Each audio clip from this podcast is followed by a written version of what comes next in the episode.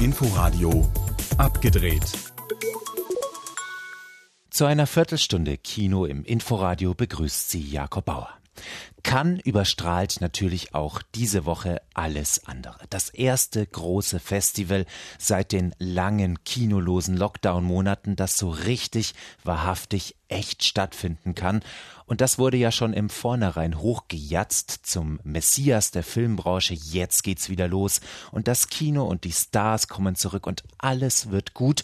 Und jetzt ist es fast vorbei. Cannes ist auf der Zielgeraden. Samstagabend werden die Palmen verliehen und in Abgedreht spreche ich darüber mit meinem Kollegen vor Ort über Tops, Flops und Corona-Feeling in vollen Kinosälen. Außerdem schauen wir natürlich in die Kinos der Region auf die Neustarts der Woche und mein Kollege Alexander Soyer stellt Ihnen da unter anderem das Regiedebüt von Daniel Brühl vor.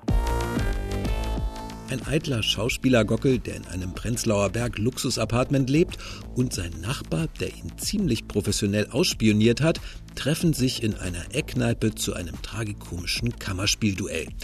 Dieser Daniel, den Daniel Brühl in seinem Regiedebüt auch selbst spielt, hat eine Menge vom echten Brühl und so spielt er sich, amüsant überzogen, auch irgendwie selbst, wenn er dann im Film kurz vorm Abflug zu einem Hollywood-Casting auf Peter Kurz Bruno trifft, der ihn erst ein bisschen auflaufen lässt, bevor er ihn und sein Leben auseinandernimmt. Ich kann in eure Wohnung sehen, in meinem Fenster aus. Plötzlich konnte ich nie mehr wegsehen. Das hat mich fast wahnsinnig gemacht. Wir sind hier, weil du mir was sagen willst. Also sag's mir oder halt die Fresse. Okay. Ja, es geht Daniel Brühl auch um einen Gentrifizierungskommentar, darum, dass alteingesessene Anwohner in angesagten Bezirken von Reichen und Berühmtheiten verdrängt werden.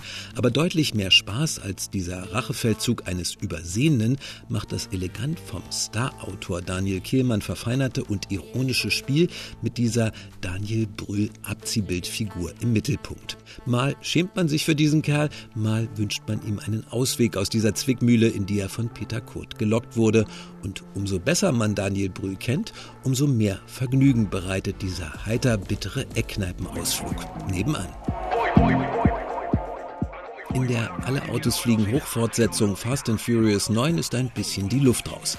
Abgesehen davon, dass man in Teil 9 nun auf einmal einen verschollenen Bruder und Jugenderinnerungen von Vin Diesels Dom hervorkramt, um noch ein paar Mal mehr über Familie zu schwadronieren, geht es mal wieder ums Weltretten und es gibt vom Lianenschwingen über Abgründe bis zum Abschuss in den Orbit so unfassbare Autostunts, dass selbst Cartoonfiguren wie der Roadrunner erblassen würden. Ein gigantischer, lauter, bunter und schicker Blechschaden. Fast and Furious 9.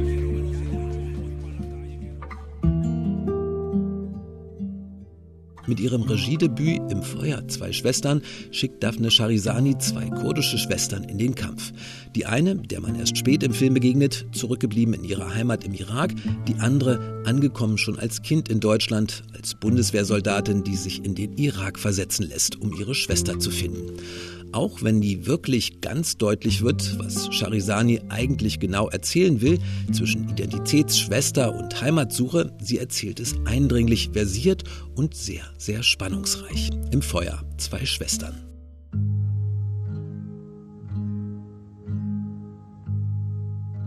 Ein Einwanderer-Familiendrama ist der zigfach preisgekrönte und Oscar-nominierte Minari, wo wir Wurzeln schlagen und eine Zeitreise in die 80er Jahre ins ländliche Arkansas, wo eine südkoreanische Familie versucht, sich eine Existenz aufzubauen und vielleicht auch so etwas wie ein Stück Heimat. Was ist das hier?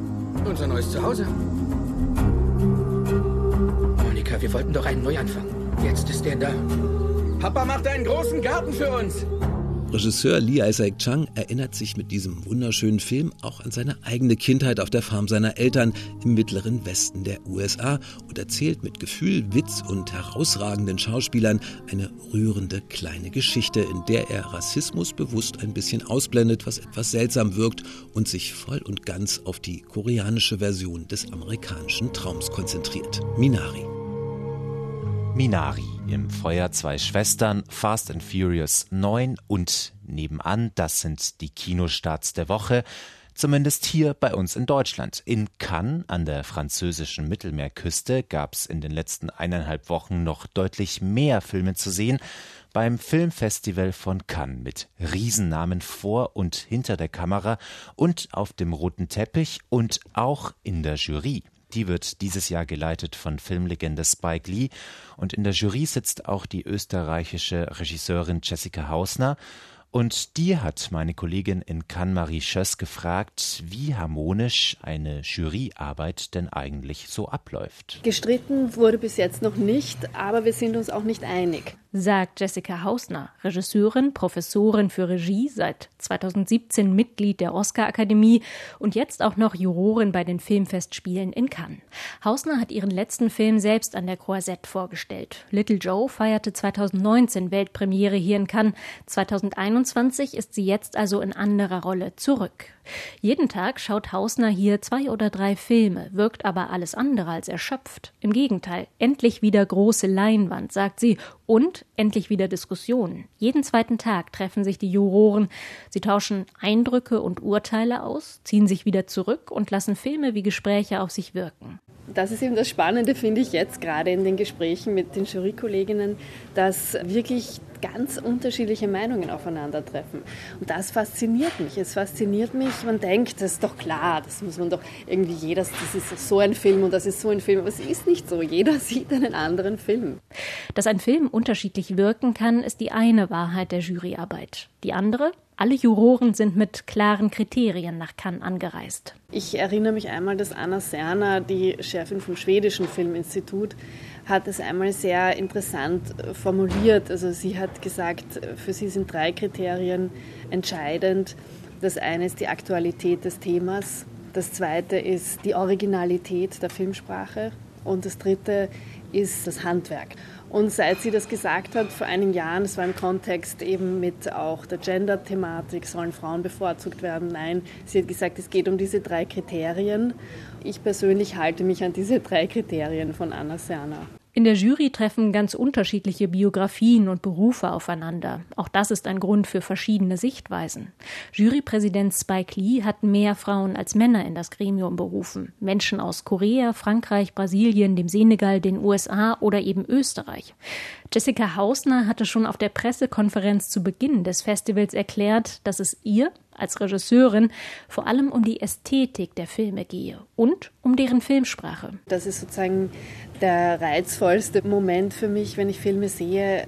Was ist der cinematografische Zugang dieses Films und gibt es etwas, was besonders ungewöhnlich oder überraschend oder neu ist? Sagt Jessica Hausner. Sie sitzt in der diesjährigen Jury beim Filmfestival in Cannes und das geht mit Vollgas auf die Zielgerade. Samstagabend werden da die Palmen verliehen und da liegt noch mehr Aufmerksamkeit drauf als sonst, denn Cannes ist sowieso schon jedes Jahr ein Höhepunkt im Festivalkalender, aber dieses Jahr ist es wirklich eine ganz außergewöhnliche Ausgabe. Nach den knüppelharten Lockdowns seit dem letzten Herbst ist Cannes das erste große Filmfestival, das wieder mit Publikum vor Ort stattfinden kann. Für uns dabei ist auch Jan Tussing und mit dem habe ich über dieses außergewöhnliche Cannes gesprochen und auch wenn es natürlich schön wäre, einfach nur über Filme zu sprechen, Corona schiebt sich halt immer rein, auch in Cannes. Deutsche Medien haben diese Woche sogar getitelt, Cannes stände kurz vor dem Abbruch wegen steigender Corona-Inzidenzzahlen. Das ist zwar nicht geschehen, aber trotzdem habe ich Jan Tussing, der ja jeden Tag in vollen Kinosälen sitzt, zuerst gefragt, wie denn die Stimmung ist in Hinblick auf das Virus. Also die Stimmung ist gut und hat sich seit Beginn auch überhaupt nicht verändert. Wir sind ja viele Journalisten hier und haben uns über dieses Gerücht, äh, stünde kurz vor dem Abbruch, sehr gewundert und auch gelacht. Es wurde ja von einem Corona-Cluster gefaselt, muss man sagen. Das war ja eine Nachricht ähm, vom Tagesspiegel Anfang der Woche ohne Nennung von Quellen zudem und viele andere, andere Medien sind da draufgesprungen. Also es ist, äh, es gibt keine Fakten dafür, dass die Inzidenzzahlen gestiegen sind. Hier gibt es unglaublich viele Teststationen. 28.000 Tests wurden durchgeführt, sechs waren anscheinend positiv, also weniger als ein Prozent. Da kann man nur sagen, alles Gerüchte. Es hat alles unglaublich gut funktioniert und ich glaube, das ist irgendwie, das macht auch Mut für die Filmfestivals, die jetzt kommen werden, Venedig oder auch Berlin nächst, nächstes Jahr. Ob auch die Filme Mut machen. Darüber möchte ich jetzt mit Ihnen reden. Es gibt ja endlich wieder frische Filme und äh, gegenüber dem Wettbewerb gab es ganz große Erwartungshaltungen. Cannes wurde schon im Vornherein zum Messias der Filmbranche nach Corona hochgejatzt. Endlich geht's wieder los mit vielen großen Namen, mit Filmen von Sean Penn, von Wes Anderson, von François Ozon. Konnten die denn liefern? Ja, also das, jetzt haben Sie gerade die drei genannt, die drei Regisseure, äh, die mich interessanterweise am meisten enttäuscht haben. Mhm. Äh, und dabei bin ich ein ganz großer François Ozon-Fan, aber sein Film ähm, gegenüber eine Vater Tochterbeziehung, die fand ich ausgesprochen flach. Es ging auch um Sterbehilfe. Also das war so ein ganz untypischer Ozon-Film und er wurde auch von vielen Kritikern ja nicht so gut besprochen. Ähm, auch Wes Anderson, The French Dispatch mit vielen Stars, aber es waren die gleichen Stars, die er immer nimmt, die gleichen Schauspieler, äh, die gleiche Erzählweise, ähm, nur dass sein Film in Frankreich angesiedelt war. Gute mhm. Unterhaltung, aber mh, hm, ich denke mir, Regisseure dürfen sich auch weiterentwickeln.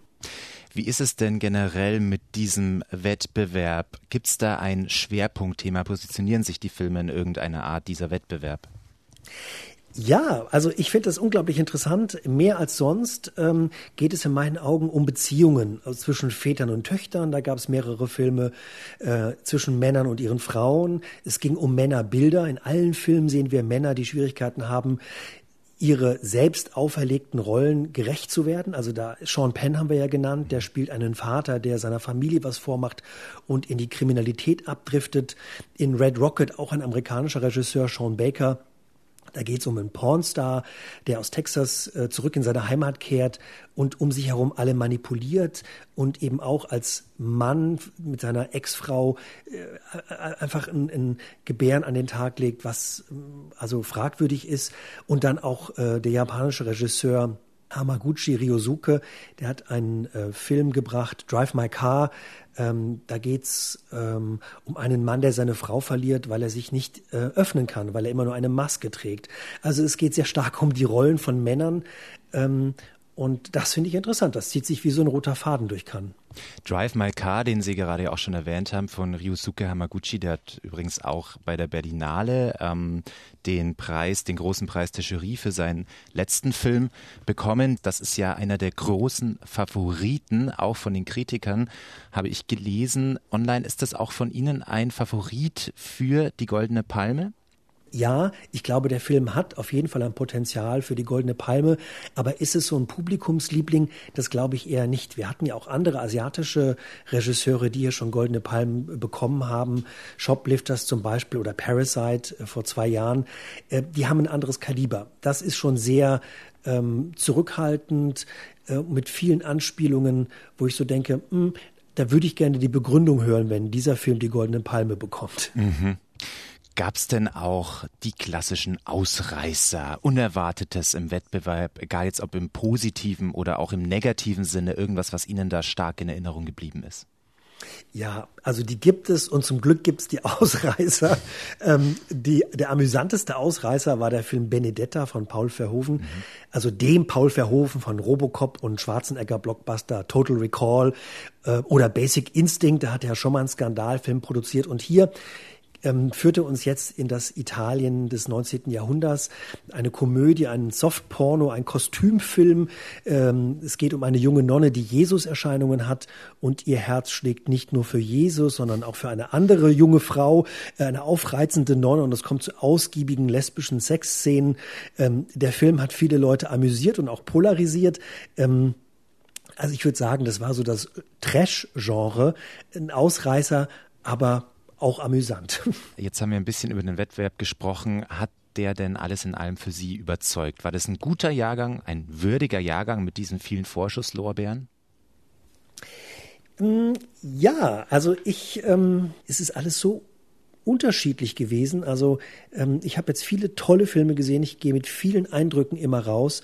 Ähm, und also es, das Festival war, es war ja so ein Stau, der sich entladen hat. Ich würde sagen, das war ein sehr guter Jahrgang mit positiven und negativen Ausreißern. Aber alles in allem äh, bin ich sehr froh, hier zu sein, ja. So ein Festival, das findet ja nicht nur in den Kinosälen statt.